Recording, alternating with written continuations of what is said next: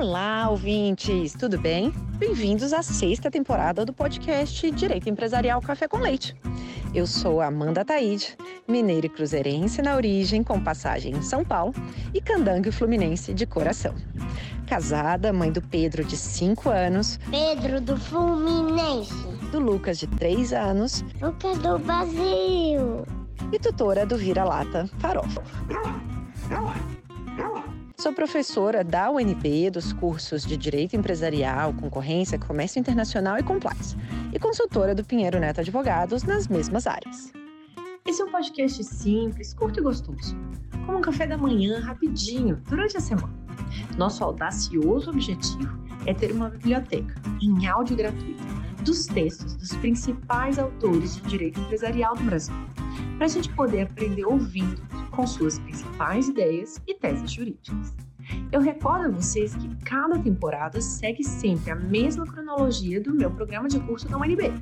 Ou seja, a gente começa com teoria da empresa, passa por fundamentos do direito societário, segue por limitada e fecha com SA. Pegue então sua xícara de café com leite ou chá, seu tênis para fazer exercício físico e cuidar da saúde, ou então seu fone de ouvido para ouvir no seu meio de transporte diário. Vamos comigo então para a próxima xícara de café com leite?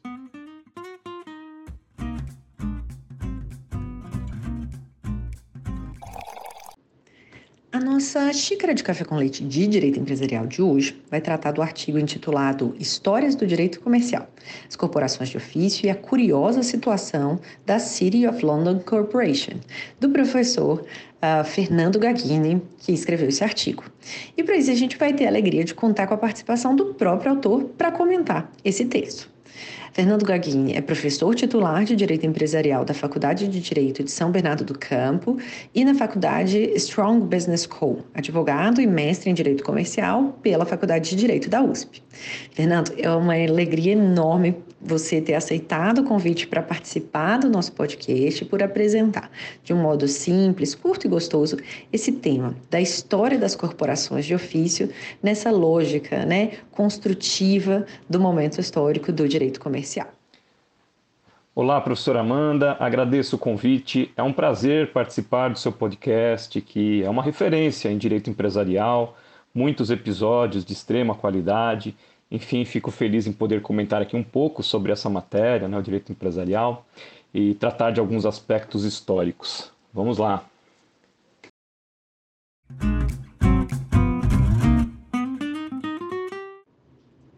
Fernando, então conta pra gente como que surgiu a ideia de uh, escrever esse artigo, de onde que surgiu essa curiosidade que você traz sobre a City of London Corporation.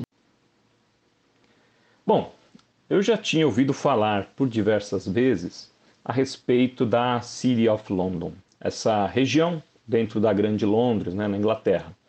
No entanto, eu sempre considerei como se fosse uma espécie de um bairro, uma área ali da, da Inglaterra, ou mesmo um apelido para uma determinada região, né, o centro financeiro, mas sem nenhum aspecto especial. Eu nunca consegui distinguir Londres né, e essa City of London. Mas eis que alguns meses atrás estava assistindo a um documentário sobre a Inglaterra, e o enfoque nem era jurídico, mas o apresentador enfatizou essa questão de que essa área, né, chamada City of London, seria algo mais, seria uma corporação existente há muito tempo. Então o tema logo me despertou interesse, fiz algumas pesquisas a respeito, conversei com alguns colegas, e essa curiosidade me levou a escrever esse texto que estamos debatendo hoje. Porque eu imaginei que esse texto serviria a dois propósitos e que seria útil nas aulas de direito empresarial, né, em especial no, no comecinho da matéria, quando a gente trata da evolução histórica. Então pensei em utilizar esse texto para dois propósitos. De um lado, ilustrar uma situação atual, né, uma curiosidade, que remonta àquela ideia das antigas corporações de ofício medievais.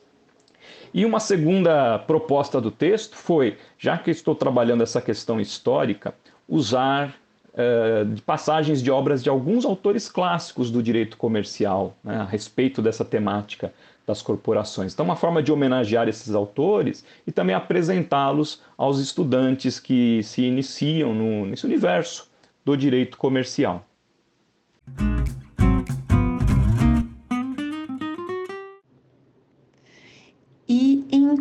contexto, então, histórico que se inserem essas corporações de ofício nessa evolução do direito comercial? Contextualize um pouco né, desse momento uh, ah, para os nossos ouvintes que talvez não estejam tão acostumados a ouvir sobre esse contexto histórico da evolução do direito comercial. Quando tratamos da evolução histórica do direito comercial, costuma se apontar como sendo uma primeira fase da construção desse ramo a época das corporações de ofício ou corporações de mercadores essas entidades, essas associações de profissionais, é, acarretariam aí no surgimento do atual direito comercial, né? Daí decorrem normas, institutos jurídicos, né? institutos esses, né? muitos ainda hoje presentes na nossa realidade é, comercial. E para apresentar essa figura das corporações no texto, eu me utilizei de passagens né? de, de quatro autores do, do direito comercial, né, como disse na resposta anterior, buscando apresentá-los aos, aos leitores, né, aos estudantes, uh, homenageá-los, relembrar as suas obras. Né? Então, desses quatro autores, um primeiro foi Rubens Requião, e ele, no seu curso de Direito Comercial, descreve bem a relevância das corporações de ofício na formação do direito comercial. Né? Ele destaca que é nessa fase histórica que se começa a cristalizar o direito comercial. Então, ele decorre aí das regras corporativas, eh, das, dos assentos jurisprudenciais que eram de decisões dos cônsulos, né, os juízes designados pelas corporações para dirimir disputas entre os comerciantes. Eh, para contextualizar o surgimento histórico, né, a razão pela qual existiam essas corporações, eh, me utilizei de passagem de dois outros autores, né, muito consagrados também. Carvalho de Mendonça, dentro do seu monumental Tratado de Direito Comercial Brasileiro, né, no volume 1, ele relata a ideia de que com a queda do Império Romano seguiu-se ali uma situação de insegurança na Europa. Né? Então faltava um poder político que conseguisse manter a paz interna, uma organização, né? a realização do direito. Então ele destaca que surgem aí essas corporações de classe destinadas à proteção, assistência dos comerciantes. Né?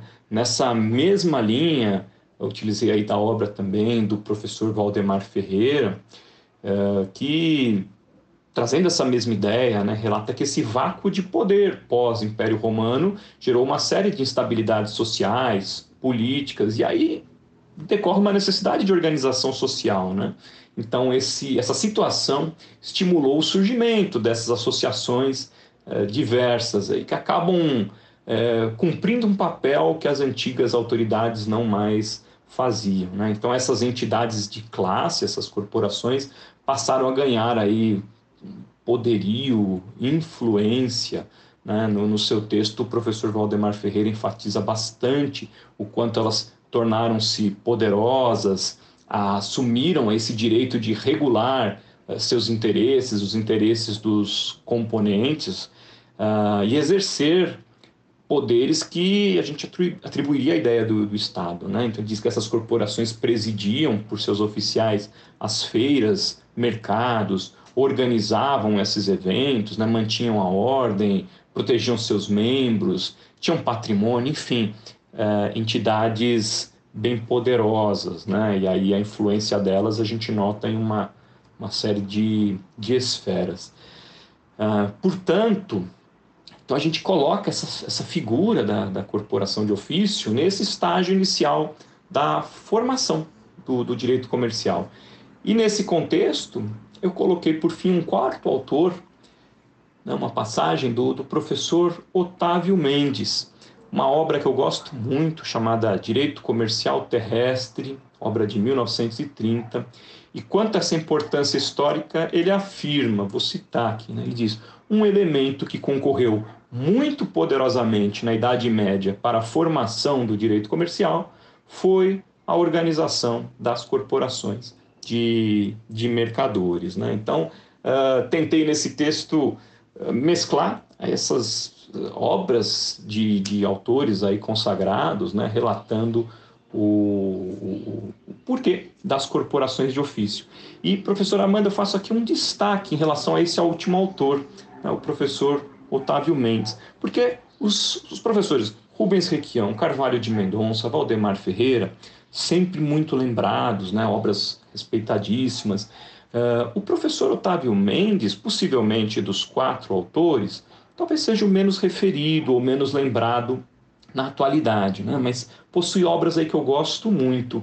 E para quem se interessa pelo direito comercial, empresarial e pelos elementos históricos né, dessa matéria, é muito válido conhecer. E aí deixo até uma sugestão para todo mundo que gosta do direito empresarial. Né? A, a, história do professor Otávio Mendes ela é bastante singular e esse relato pode ser encontrado em um artigo da RDM, da Revista de Direito Mercantil, um artigo que foi escrito pelo professor Ernesto Leme, intitulado Os Mestres de Direito Comercial na Faculdade de Direito de São Paulo. Salvo engano, é uma, é uma RDM de 1977 mas esse texto está disponível online também, é fácil acessar, né? colocando o título Os Mestres de Direito Comercial na Faculdade de Direito de São Paulo, em algum mecanismo de busca, facilmente localiza. E nesse artigo, contando a trajetória de diversos professores dentro da, da faculdade, é, é relatado que o professor Otávio Mendes foi professor da, da atual Faculdade de Direito da USP, e se relata que, em razão de uma doença, ele tinha que se locomover de cadeira de rodas. Isso estamos falando há um século atrás, né, com todas as dificuldades que a situação da época apresentava. Mas o relato é que ele não deixava de exercer a docência com gosto, mesmo diante das dificuldades práticas, dos esforços envolvidos, né, o gosto pela docência, pela escrita na área. Então, fica aqui a, a, referência e a sugestão de leitura né, da, da obra do professor Otávio Mendes, em especial esse volume aí chamado Direito Comercial Terrestre que eu usei no texto. Enfim, uh, aqui um breve relato então do que envolvem essas corporações de ofício. É certo que com o passar dos séculos ocorreram deslocamentos de poder na Europa, né, com o consequente fortalecimento dos estados em detrimento das corporações de ofício. Mas o caso da City of London, né, o objeto aí do, do texto, ele é curioso justamente por provar que ainda existem hoje alguns vestígios desse passado. Né?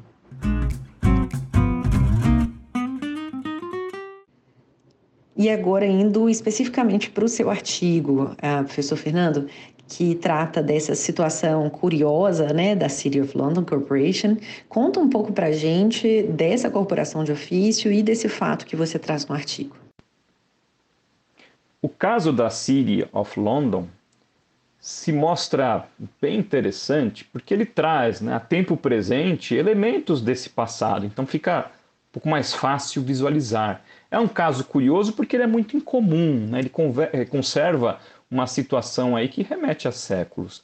Essa City of London, né, cidade de Londres, é uma região que corresponde a um centro financeiro que fica encravado dentro da Grande Londres. Né? Na, atualmente ela está dentro ali, é difícil até distinguir fisicamente. É, só que ela é uma corporação.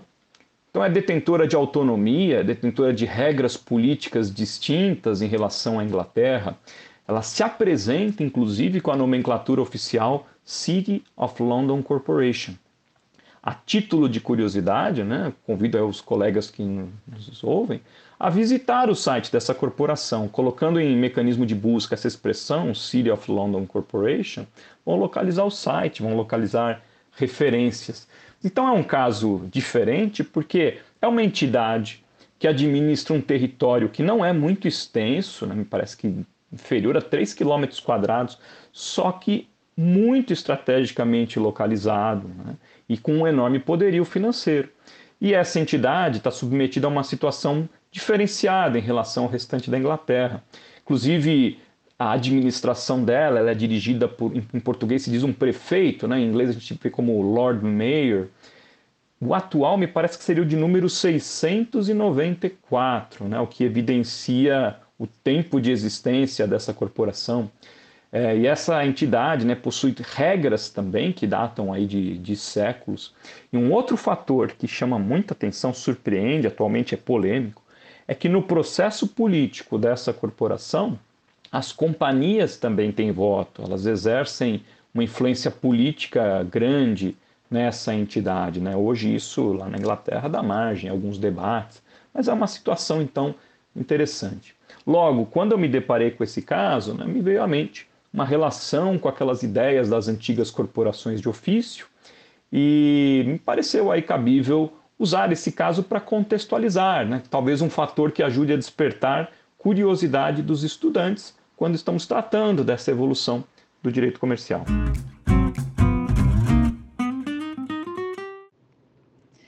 E agora, né, qual que, uh, dessa, desse exemplo e desse contexto que a gente mencionou histórico, qual que é a maior e a mais importante influência ou herança né, das corporações de ofício para o modelo atual do direito comercial? Por que, que a gente precisa continuar estudando história uh, do direito comercial quando a gente começa né, a parte uh, do, uh, a estudar uh, um, um, semestre né, de direito empresarial com as nossas turmas da graduação. Vou começar pela segunda parte, o porquê que precisamos estudar a história do direito comercial. E aqui, professora Amanda, eu peço licença para novamente e valer aí de um dos autores já mencionados, né, citar as palavras de Carvalho de Mendonça. No seu tratado, no, no volume 1, ele tem uma, algumas passagens em que ele destaca, ele afirma né, claramente a importância do estudo uh, para justificar o desenvolvimento de diversos institutos, mecanismos, né, compreender a nossa realidade. Então, citando aqui o texto de Carvalho de Mendonça, ele dizia, né, para se explicarem os institutos existentes, depois de transformados ou modificados pela evolução econômica, moral e social, torna-se indispensável apreciar sua história. É, para afastar erros, tornar inteligíveis e justificar os institutos de direito comercial, mostrando a influência das várias correntes que o têm orientado e ainda alterado a sua estrutura, não há demonstração que valha a exposição de fatos históricos, a apresentação do quadro da vida passada, compreendendo todos os elementos sociais que atravessaram contínuas transformações. Então, fecha aspas, né? É, o destaque é o estudo histórico nos ajuda a compreender o presente, né? os instrumentos com que lidamos, as experiências vividas antes, os resultados e com isso é, nos dar é, noções aí base para poder lidar em tempo presente. Uh, quanto à primeira parte da questão, né, a influência ou a herança para o direito comercial atual, eu acho que é fácil. Né? Nós trabalhamos ainda hoje com diversos institutos que remontam àquela época. Vou pegar dois exemplos aqui. Né? Os títulos de crédito, acho que é um desses casos, uh, suas bases vão remontar àquela época. As sociedades, acho que é no campo societário, isso fica muito claro. Né? Eh, eu, por exemplo, quando trabalho com os alunos a parte inicial de direito societário, né, iniciando esse estudo das sociedades, gosto de traçar uma evolução histórica das sociedades no mundo, depois no Brasil, porque me parece que isso facilita compreender o porquê da coexistência de diferentes tipos societários, né? ou seja, o aluno que consulta o Código Civil e verifica lá, opa, existe a sociedade limitada, existe a sociedade anônima, mas existe também a sociedade em nome coletivo, sociedade em comandito. Uh, o, o, estudo histórico permite entender né, o porquê do surgimento dessas figuras que surgiram em momentos históricos diversos para atender demandas diversas. Então, acredito que fica mais fácil essa compreensão do direito atual com que lidamos, né? E é curioso também que alguns institutos que às vezes parecem muito modernos, inovadores, são construções de séculos, né? vem daquela época. Um exemplo, a sociedade em conta de participação, né? às vezes parece ser uma técnica super recente e, na verdade, quando a gente vai estudar, muito antiga, né? séculos, as próprias razões de surgimento, a sociedade anônima também ou seja, figuras em pleno uso na atualidade, né? e que remontam a muitos anos atrás, heranças, heranças né, desses períodos históricos.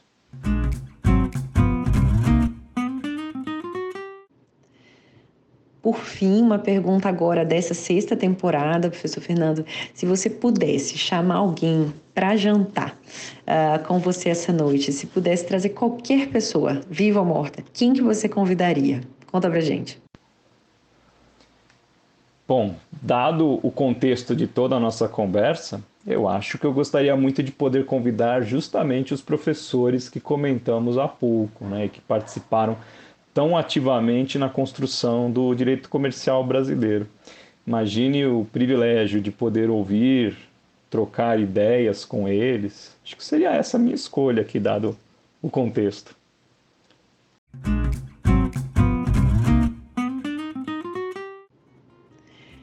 Professor, muitíssimo obrigada pela sua presença. Por hoje é só. A nossa xícara de café com leite foi devidamente tomada de um modo muito gostoso, como no café da manhã nosso aqui com os nossos ouvintes. Obrigada e até a próxima. Eu que agradeço, professora Amanda, uma honra o seu convite. Fico muito feliz de ter participado e à disposição aí para novas conversas, né? Muito obrigado. Você gostou, curta, comente na sua plataforma de áudio preferida. A gente também tem o Instagram, podcast Direito Empresarial Café com Leite. E se quiser falar comigo, também pode me procurar, Amanda Thaís no LinkedIn. Um abraço e até a próxima!